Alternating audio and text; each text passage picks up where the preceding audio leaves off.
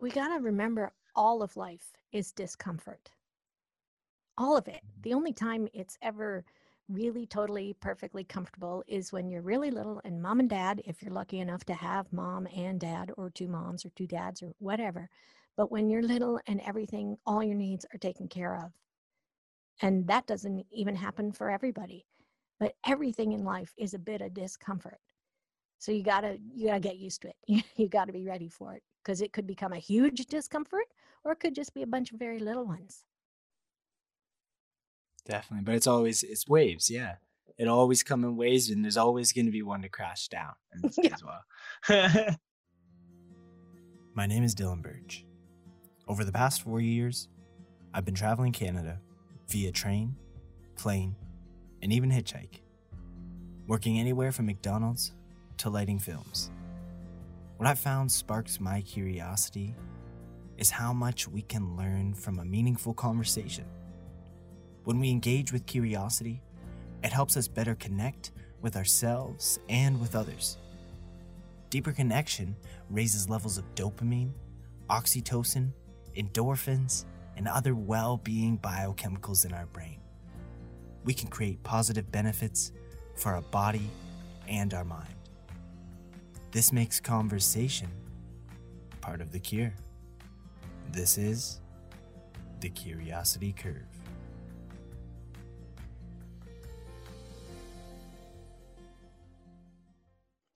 All right, so this is episode two of the Curiosity Curve. And today we have who I like to call T Bomb in. She is a, how I know her, is a high school teacher from my former high school. And she taught me drama. And I will now let her explain a little more about herself. um, yeah, you invented the nickname T Bomb. um, I don't remember why you started that, um, but it stuck, and the kids still call me that. I think it probably helped that I labeled all my highlighters with that nickname. Uh, surprised me. but most of those highlighters have, have now uh, died, but the nickname sure hasn't. Um, yeah. And the T part for your listeners is for the last name being Thomas. Um, yeah, teach high school have done for 22 years now, and mostly the arts, but a bunch of other things as well. And had the pleasure of teaching you for two years and watching you grow and change, and then continuing to watch you grow and change after you left high school because we kept in touch. Yeah. Um, and just to touch a little bit more on um, who you are. Um, so that's a lot on how I know you and how maybe the students know you and what you do for a career. But outside of that who who are you as a person what what maybe hobbies wherever you want to take that question mm. okay so that's something that uh, i've actually been looking at um, more recently because my hobbies and my career have been 100% the same because everything i do outside of school is theater is music theater, is straight theater, is Shakespeare, is all of that kind of stuff, um, choreography, singing, dancing, performing, all of that. And just a couple years ago, it it became too much. It became overload because when you do when your hobby matches your career, if one of them gets a little bit soured for whatever reason, it starts to wear you down because you can't. There's no escape. There's there's nothing there isn't that other hobby that you can then go and do. Um, so uh, i actually have been looking for other things to do and to where to spend my energy so that i i don't end up hating the thing that i love. Um, because everything my husband does is all theater as well. So everything we do 24 7 is somehow theater connected. Um, but now we we've purchased a a rental property and we're fixing that up. And so that's a whole nother way of thinking about the world and people and that sort of stuff. And with it being spring i'm doing a bunch of gardening um, which i'm not good at but i love doing. I actually have all kinds of allergic reactions in different parts of the year but i still like doing it and i'm a redhead so i sunburn badly so I can only do it on days when it's not that sunny. yeah. So, yeah, hurdles, but whatever. Um, and I do like sewing, and uh, I have made a lot of puppets, and I've made um, things that I I've actually worn, uh, and I'd like to do more of that uh, in the future. I also love sketching, but I'm terrible at that too, or at least I think I am. Uh, but every time I get to take a, a Disney uh, drawing class, I'm there. I could do that all day long. I would be the happiest person if I could just take class after class after class of that. Yeah, I could definitely imagine. Just from what I know of you, I could. That would be your absolute bliss zone, I think. And with with what you said, how I kind of took that was maybe it's redirecting um, and definitely let me know like redirecting the hobbies still somewhat within theater but different avenues. So maybe you know more i kind of see what you're telling me is more like almost like the set design or costume design and then as as well more the animation or sketching and drawing um, on that side of the creation right whereas what i know you from is more on the side of directing and um, acting, which is also what you teach, right? Which is kind of what you were saying is that kind of struggle in a way in the beginning. Yeah, it, it gets exhausting. Um, but you're totally right. Uh, uh, I've always loved uh, lighting design. Um, and I have done a very tiny bit of that, but I'd love to do more. And that's all that beautiful stuff about art with how the colors mix together and how they affect the audience and mm-hmm. affect the mood and the story.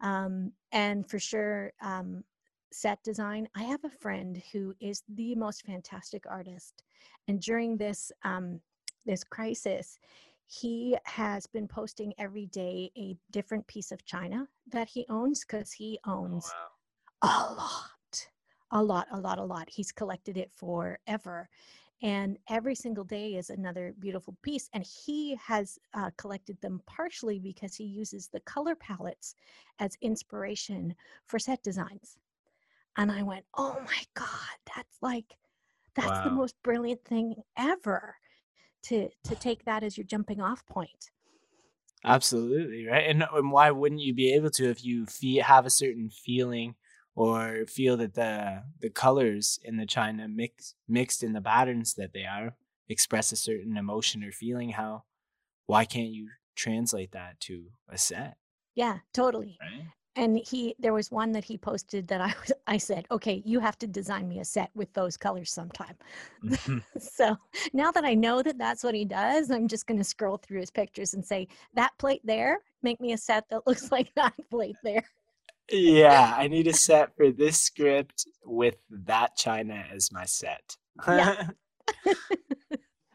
That's awesome. It's such a cool way and and especially um I find in this time myself, but I've also seen and spoken with a few um, friends and family who've also kind of found ways to adapt or certain things that we can't do right now, say like set design, but to be able to find ways to do that through China or you know the fact that I'm sitting here in my closet talking to you and having a podcast but wasn't able to go to the store or be able to fully build a complete studio on my own kind of how we've been able to still make things work and kind of in a way simplify things for ourselves really and do more for ourselves yeah. rather than paying and um, getting other people to do these things for us. We're really, I found personally, at least, and within my own family, that we've all been able to kind of take the time to explore, learn, and be curious about um, new things and be able to learn those things for ourselves rather than outsource them, which has been a convenient option for us. Yeah, it's like doing more with less. Yeah, or and just it, less and what you just have right yeah exactly what's just at hand and um, it, it, reminds me there's a student who's um, uh, working online obviously and i just put out to them that it's time to think about mask design and um, she already finished her mask, like within, I don't know, 2 Mm. days or something, and sent me pictures. And it is brilliant, um, outstanding design. And, and she, she says it's not done because she ran out of supplies in her house. And I'm like, well, that's fine. You're still going to get an awesome grade on this. Yeah. And the cool thing for this particular student is that she actually suffers from a lot of anxiety and difficulties, and sometimes that keeps her from coming to school. And in this particular bizarre situation, she's actually been participating way more than she would have been if we were in the classroom. So, you know, even though mm. I, I'm seeing less of some people, I'm seeing more of some others. I find it fascinating, even though it's frustrating, you know, at the same time, but it, it's fascinating and it's kind of uplifting that it really works for some people. Yeah, in in the same way as being in the class works for some people as well, right? Or sitting down and taking in one style of learning. Um, drama was something where you didn't really have to sit down and learn for too long, which is kind of why I enjoyed it. But at the same time, yeah. But uh, where I want to take that off of what you just said, uh, I have an interesting question to pose to you. Um, so with what we just kind of said and more so with what you just talked about what how would you feel moving forward then to have that new perception of how um, this has really enabled and helped some kids who might struggle more in a social environment or have anxiety or depression or whatever it may be? Um, it clearly can help some people to have schooling the way it is right now and it definitely would hinder other students as well. So, where or how or what would be that medium in your own mind? Like, how would you or see a way to kind of adapt for all sides? It's such, I, I think for some classes, it's an easy answer, and for others, it's a much harder answer.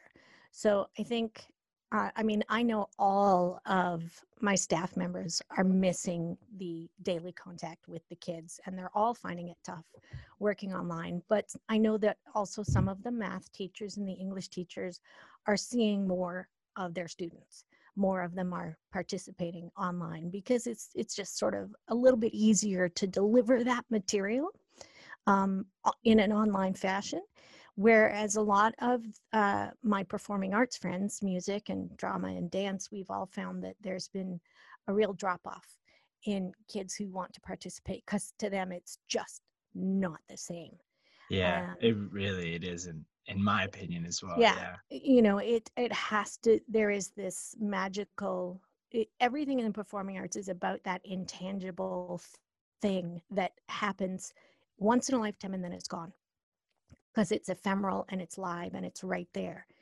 And i think for those kids who struggle um, drama is one of the best classes for them to take.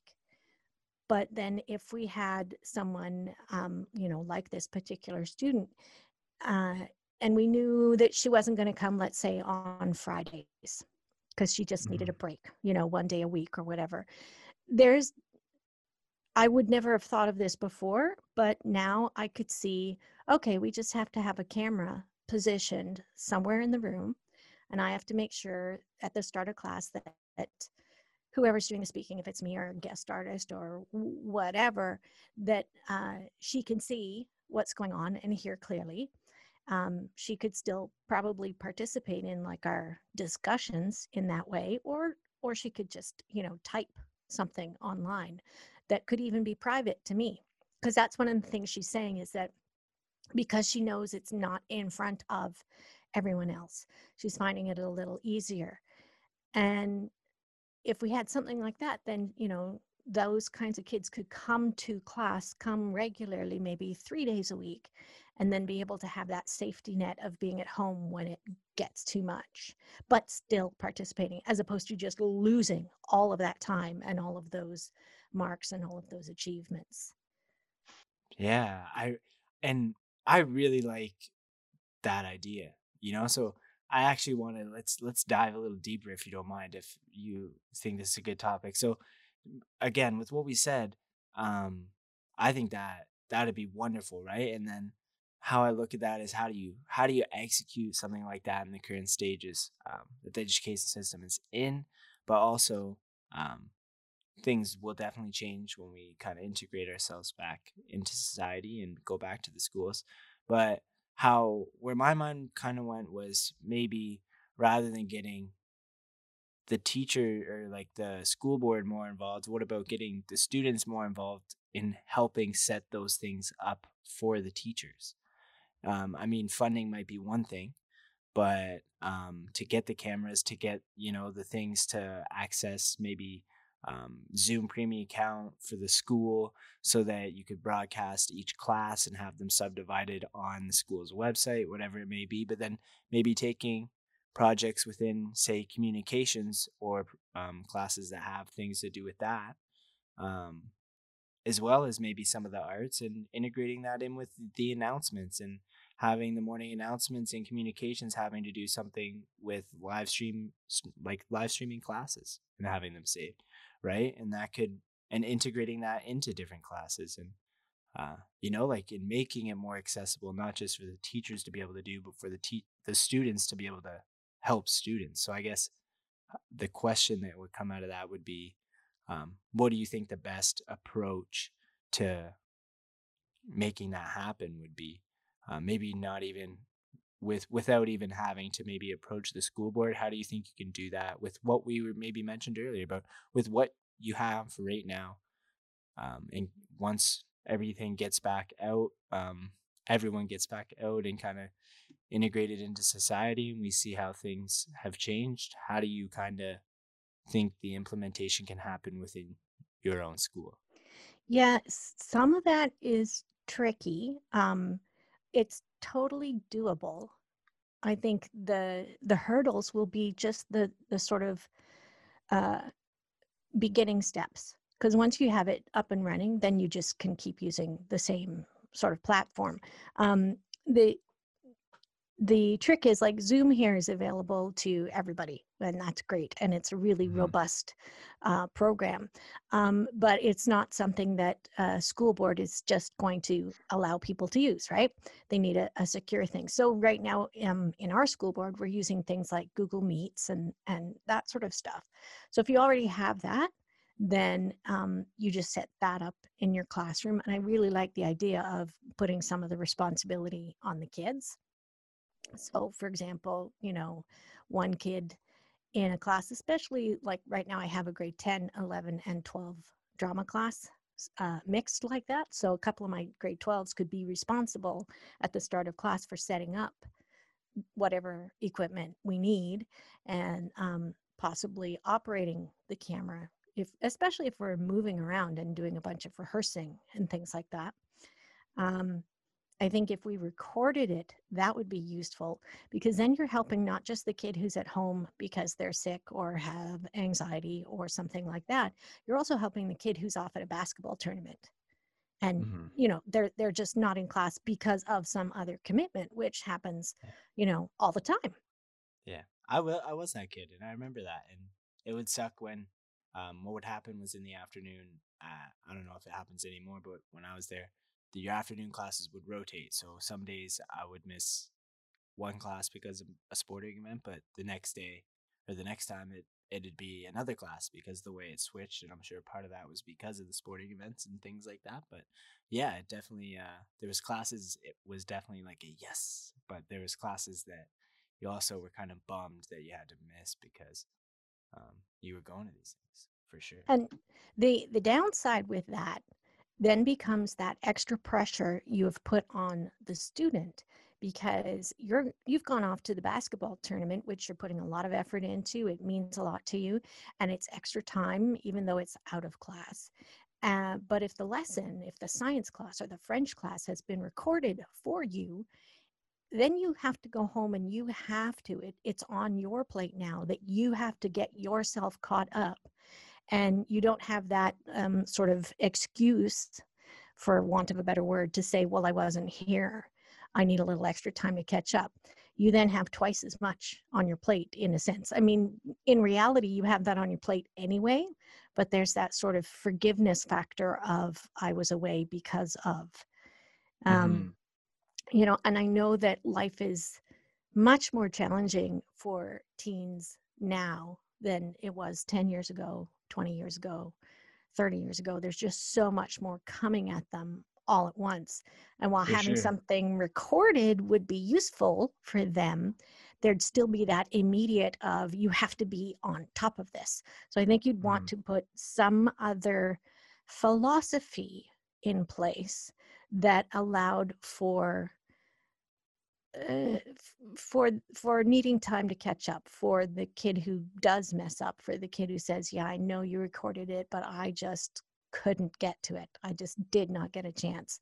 I will this weekend or i will da da da. Or i mean it's perfectly valid to say i missed out. I missed out on that concept. I missed out because i was at something else. That's valid too. And just you know that's why life is a percentage point i guess right mm-hmm. you know mm-hmm. you, you take your senior math and you get i don't know 73% maybe you wanted 85 but you still got it you know i think people worry yeah. about the numbers and missing out that fear of missing out is really really huge but i think that's something that um, we have to start to let go of that's what keeps people stuck to their phones day after Absolutely. day because they're afraid they're missing out and in turn by looking at their phones more and more they just look at how much more they're missing. It's a it's a feedback loop out of hell is what it is.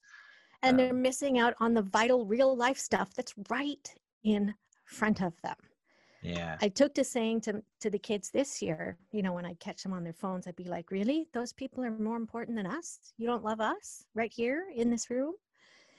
And they started giving me funny looks but i just kept on it because it was like really that's a non-person yeah. in your hand exactly and i mean sometimes i'm sure there's reasonable um excuses why you know someone might actually have been needing to use their phone in that moment but nine i guarantee you 98% of that time uh, especially while i was in high school where at that time we weren't even allowed like it was more so like we had more restrictions on even seeing phones you know um, way back then. Not that it was too long ago, but wasn't that long ago, but there were definitely less of you who had your phones on you, and there were definitely less of you who would be pulling it out um, during class, and way less kids constantly trying to be sneaky about it mm-hmm. you know mm-hmm. that sort of hide it and just glances and it's ridiculous because kids stay the same no matter what every year a new batch comes and they think that i've never seen that trick before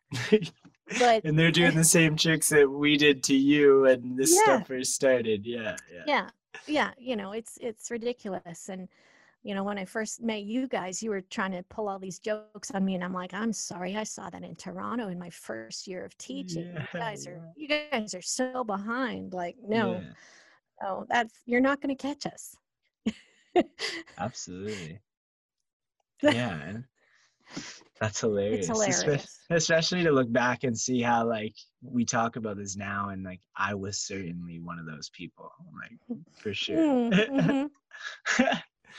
um, but yeah, going back to where you're saying though about, um, because I think it is super interesting of the idea of how it could be possible and realistically that I think that'd be the first real thing that actually like would revol- revolutionize sorry the education system in a different way of how it's kind of been stagnant in the same kind of devices other than technology. It's been adapting technology but you know everything about school in my opinion um, I'm not too sure about yourself, but at least seemed very much so the same. And um, you know, I think. Oh, oh, the philosophy of you come in and we sit in rows and we're at desks and and I teach you something and you you learn it. That has not changed since school began. Yeah. So that, that is the same. How I kind of imagined it when you were explaining this to me was, what if, and to mix in some of how you're saying this the stressors and excuses and things well what if instead of when you sign up for the curriculum curriculum in the beginning of the year you have the option of each class in physical form or in digital form and instead of x amount of classes in the day or uh, x amount of school hours in the day, you lessen that. And so many you choose digitally, so many you choose to do so in school. And the school hours might be the same in what in terms of what you're doing, but the amount of hours you spend in school are less, therefore giving you more free time to do it and less excuses to say you didn't have the time. And also exhausting wise, energy wise, you know, maybe being able to bump that starting point later. Like obviously that's a lot of politics and different things that go into that. But I mean, just in our little imaginary Disney right zone right. here. In a perfect world, yeah. It um you're you're really talking in a great way about how to revolutionize um, just the structure of school and what that will take in my opinion is a real thinking shift from um, the powers that be who set it up because there are plenty of students who will not do well with a digital format they might do okay if there were pieces of a course digital but an entire one mm-hmm. they would they would just not do well um, but if you had the ability eh, the the our current system in Ontario is set up that you're supposed to do grade 9, 10, 11, 12, and be done and get out. And you mm-hmm. should be able to do eight courses in grade 9 and be successful in all eight. Well, that's true for a lot of kids, but not all of them. And if there was, eh, there needs to be a far more open way of thinking in that there are going to be some kids who are going to maybe get four courses done this year they should still spend the same amount of time as the rest of their um, compatriots. Um, but maybe those four courses take longer for them. So they need to have the in face component, but then also have the digital to take home so that they can do even more time on it or have more support uh, in the resource or uh, something like that. Uh, but that means that you can't insist that once you turn, you know, 17, almost being 18, that you're done, get out, go to college, right? Mm-hmm. It's a whole different way of thinking. I mean, I've imagined things where kids actually go to school six days a week, but teachers only go four. And so it kind of rotates. So, you know, teacher A, who does mostly math, goes Monday to Thursday. And on Monday, there's a lot of math. There's more of that class or whatever. And then teacher B, who does more of the arts things, goes Tuesday to Friday. And on Friday, there's a big emphasis on all the arts things. Those classes are longer or something. And then all of the sort of tech and phys ed people do Wednesday to Saturday. And Saturday is the day that you have all your big tournaments or you do your major project in whatever tech class or something like that. And there, I mean, that's a timetabling nightmare, but I bet you it could work. I bet you there's ways you could make that happen. And yeah, it means that the kids are going to school six days a week. Maybe their hours each day are more flexible. You know, maybe Monday is a bit shorter um, because it's just those academics or something like that. But it also means that if all of the phys ed sort of things are on Saturday, well, then they're not missing out because they're mm-hmm. not missing their math class or whatever. You know, again, like I say, I don't know how you would timetable it, but there are smarter brains than I out there who could make something like that work. Absolutely. And um, I think it's been just amazing to kind of pry into this and kind of like just kind of build an idea and look at it. Um, and I think that'd be something that'd be absolutely amazing. Give so much flexibility to teachers, students, staff, probably um, the the system as a whole. But I think, yeah, that big question when you look at it as, um, yeah, it's a pain in the butt and it would be a lot of work. But imagine if it was something that we had been adapting to like everything else. It wouldn't be the big project that it is now. And you know, it's it's like anything else. The longer you put it off, the bigger it bites you in the butt at the end. Right. And, and what's wrong with a big project? Yeah. I think I think the physical buildings need to change too. I, I think putting everybody in little box rooms and saying this is the English room and that is the math room and here is the science room. Um, I mean, you knew you do need dedicated spaces, but I think I think uh, when we think about really amazing workplaces, like I, have seen documentaries on people who work at Google or people who work at Disney and how they have very flexible workspaces, and it's much easier Absolutely. to go and uh, get those those cross pollination of ideas um, you know, maybe not for kindergarten kids because you you want them to stay contained, but they need know, a little bit of structure. yeah, you know, but as we we all up, do, but yeah.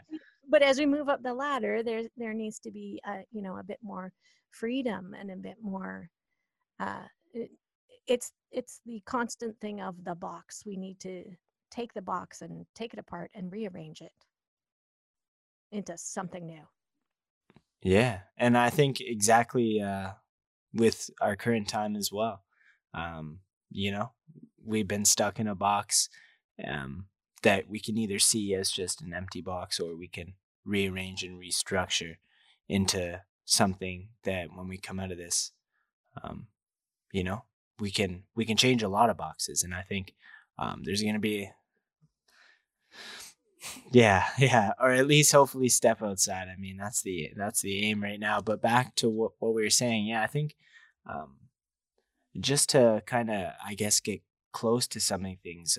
Uh, before I ask you if there's anything if you left out, I do want to um, almost put us in a scenario here. Let let me uh, throw this at you. So uh, imagine it's you. Um, you can have me there as your backup. Let's say I'm just like a backup voice, but I'm there to kind of just have this conversation with you uh, to kind of in this imaginary scenario. But you're in a boardroom with all the biggest, most important people in the Ontario school board. Um, there's no sense of um, threat or you know you don't feel like there's any overpowering egos it's just a completely confident and comfortable space to give your mind and opinion maybe within some of the things we talked about in this conversation, some of the things we haven't. Um, but speaking your mind in an open fashion on how you feel uh, things need to change. Hmm. And what would I say to them? Yeah, how would you how would you fashion together maybe to put a theatrical spin on it what would be your your Patch Adams monologue, you know? Oh, it would it would be completely theatrical, and um, I would have rehearsed it ahead of time with students and puppets. Um, because I'd go in and like pretend I was going to be all, uh, you know, professional with my suit jacket and high heels and whatnot, and then I'd open the door behind me and a pile of kids would come in and act it out for them. Because yeah. I think the voice of the the students is what's going to have to change because it's the kids who are experiencing this now who are going to get to vote in a couple of years and they're the ones who hopefully don't forget this experience and can be the future trustees and the future school board uh, members and all of that sort of stuff who, who can make it happen. I'm nearing the end of my teaching career so it's not going to change uh, anytime soon for me but i would want to have facilitated the voice of the kids to bring that in and it would be wacky. And it would i would hope it would inv- involve puppets um, just because that's ridiculous. And i would probably throw a pile of confetti at them as well just to make a mess of their boardroom because i think that's important. They need to remember who their clients are. Their clients are kids. And as grown up and as serious as teenagers like to think they are they're not they're they're kids. They want to have a good time. They want to laugh. They want to goof off. They want to feel free and they they want to um, express themselves and they don't know how. And that's who that's what we're in service of. And so i would help whoever the kids were that were going to come with me i would help them to be as zany as possible to say this has got to change and this these are the things we want to see changed and in that process with them i would have i would have definitely given them my ideas probably just to spitball and help them get going but invariably their ideas would be better than mine. There's always going to be a kid in the class who's going to have this amazing thing that the rest of us have never thought of and we'd all jump on that and and be like that's it. That's what we're doing. That's what we're taking to these guys. So Hmm. I like so my that. pat my patch adams monologue would be and here are my kids and that would be it because they'd have the rest of it for you. I like that. So then, in that, okay, this would be the kind of last question I spitball because I could probably pull out questions forever on this to kind of keep going deeper. But what I just kind of want to, if any um, students of any kind, college, uh, university, high school, public school, um, anyone, students of life, uh, are listening right now, what do you, what would your message be to any uh, students or anyone who you feel needs a voice, maybe um, in this current time or anything, to anyone who you feel needs a, a voice and how you kind of say we kind of need to have that for ourselves, but for each other as well. What, what's your message for those people? what's my message to those guys Yeah. oh don't be afraid. Don't be silent. You got an idea? In the back of your head you've got that little nasty vampire saying it's a dumb idea. No one wants to hear it. Do not listen to that voice. You have no idea how many other people in the room have the same idea or the same worry or the same want and they don't know how to say it. If you have an idea of how to say it you say it and if it goes off like a lead balloon then that's okay. Maybe you're way ahead of your time. Or maybe someone else will go well not that but how about this? And they'll make your idea even better. But don't be silent because if you're silent then you're not helping the person next to you who doesn't have the courage to speak up. The more you speak up the better it is. That's what i'd say. Absolutely. That's honestly that was beautiful. And I don't think yeah, there's much I would say different even on top of that other than when you uh, spoke on fear. I think it is, you know, it's something that we all we have those doubts and we have fear towards things. I felt I felt fear inside of me. I felt that that pit and that kind of angst, anxiety and tension um, just from you like talking about the experience of it. And I think it's so important that we kind of connect with that feeling and we do explore it. Like you said, not to be afraid, but uh, Yeah. to know that it's okay to be afraid, but Yeah, you exactly. explore that to, to not be afraid, right? It's okay to be afraid it's okay to be nervous it's it's okay to you know question yourself but it's not okay to silence yourself Yeah, absolutely.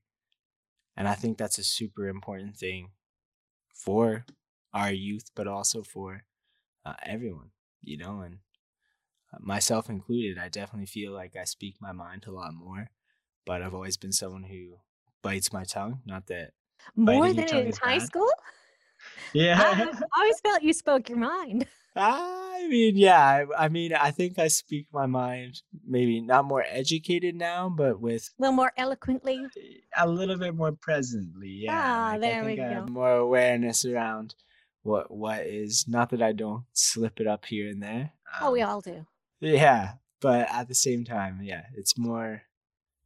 that's the other thing though um it- you know if you speak your mind and and it falls goes over like a lead balloon you you need to know that you're not going to die nothing bad's going to Yeah. happen it's like okay so they didn't like that idea oh, oh well they, Yeah. they'll like the next one or even like a confrontational conversation that has to do with problems between person A and B, right? Like I find we all kind of back away from those or set it as let's set it aside, let's drop it, let's forget about it. But well like you said earlier back. the longer you wait the worse it's going to get the Yeah, more you mm. avoid it the worse The it's going to get the balloon will fill. Yes. Yep.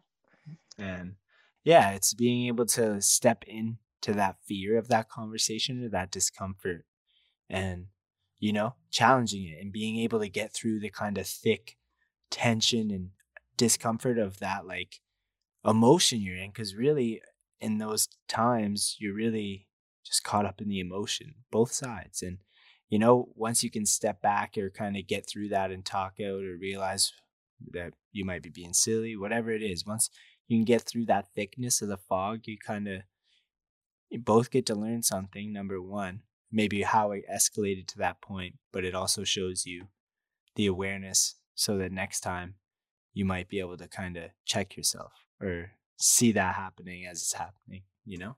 We got to remember all of life is discomfort. All of it. Mm-hmm. The only time it's ever really totally perfectly comfortable is when you're really little and mom and dad, if you're lucky enough to have mom and dad or two moms or two dads or whatever. But when you're little and everything, all your needs are taken care of. And that doesn't even happen for everybody.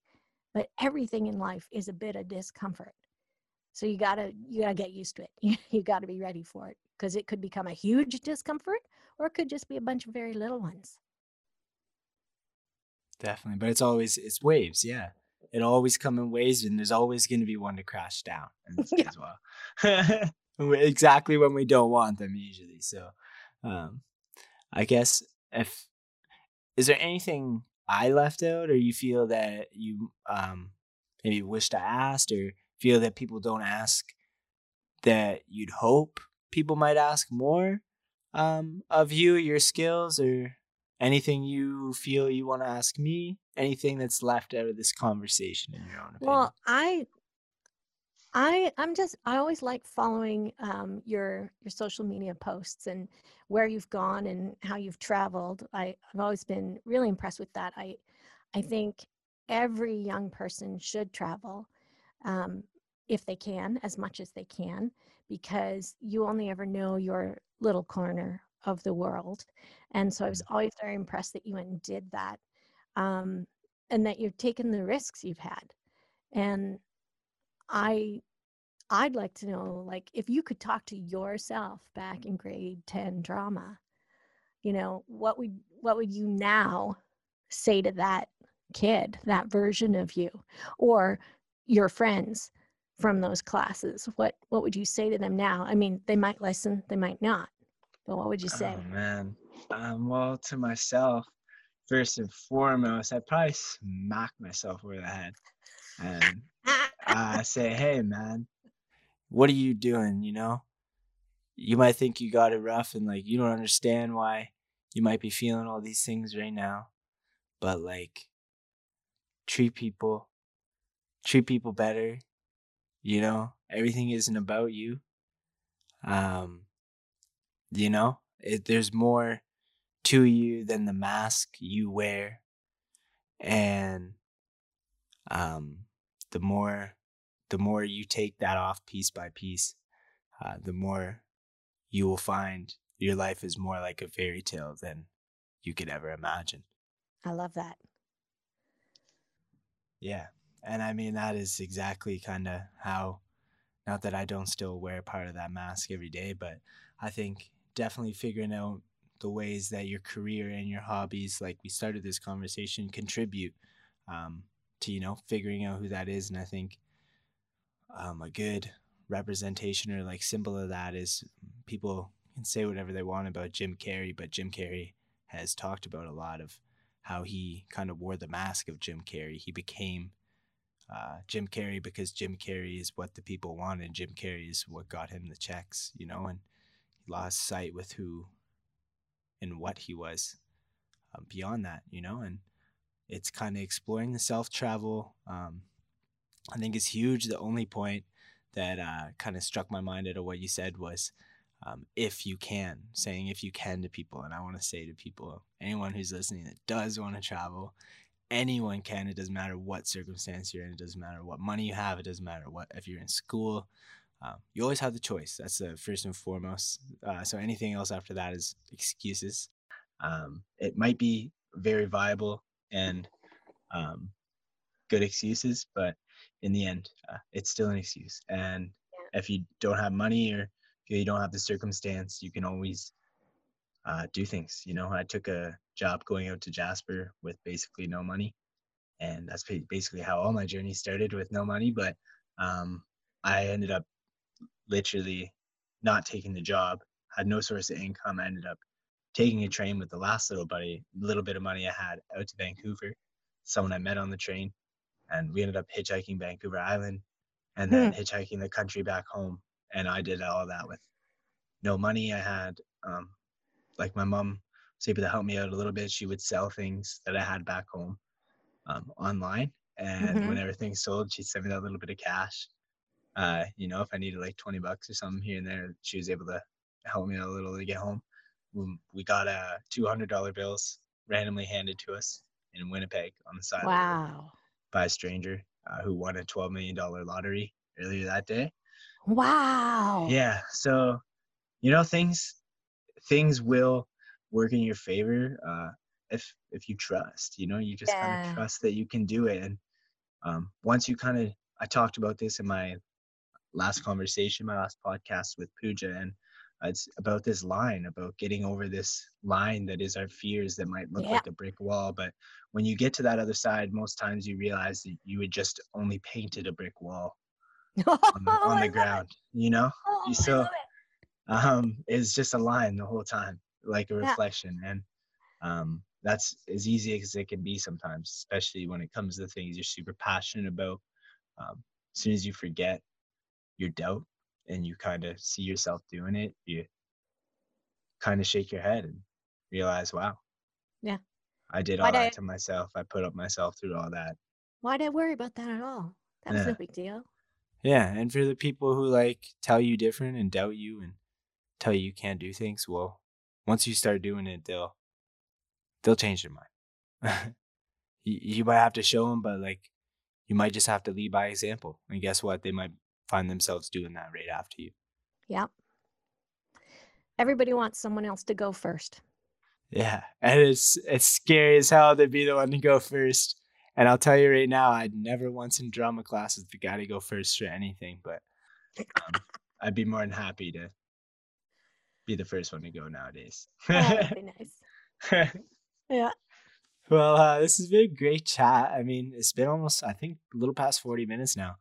Um, so I definitely ask you again, you feel there's anything left out uh, or anything a little more about the journeys um, that you feel I didn't get to there that you, you want to poke into or? Oh, I'm sure we could kick back in front of a fire and have a few brewskis and talk for hours, but I, I think we've hit the major points. Cool, cool. Okay, well, I guess we'll keep it at that. I think it was a super engaging conversation. You definitely um, raised my eyebrows, at least, to how uh, we could really take some steps moving forwards in our education system and how um, us as students have a bigger role to play a part than we think and bel maybe believe. Yeah, they really do. Yeah.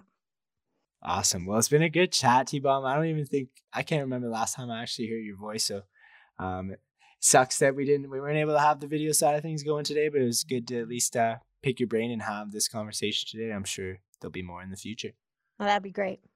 Awesome. Okay. Well, I hope you have an awesome day today. Thanks for coming on and raising the curiosity curve.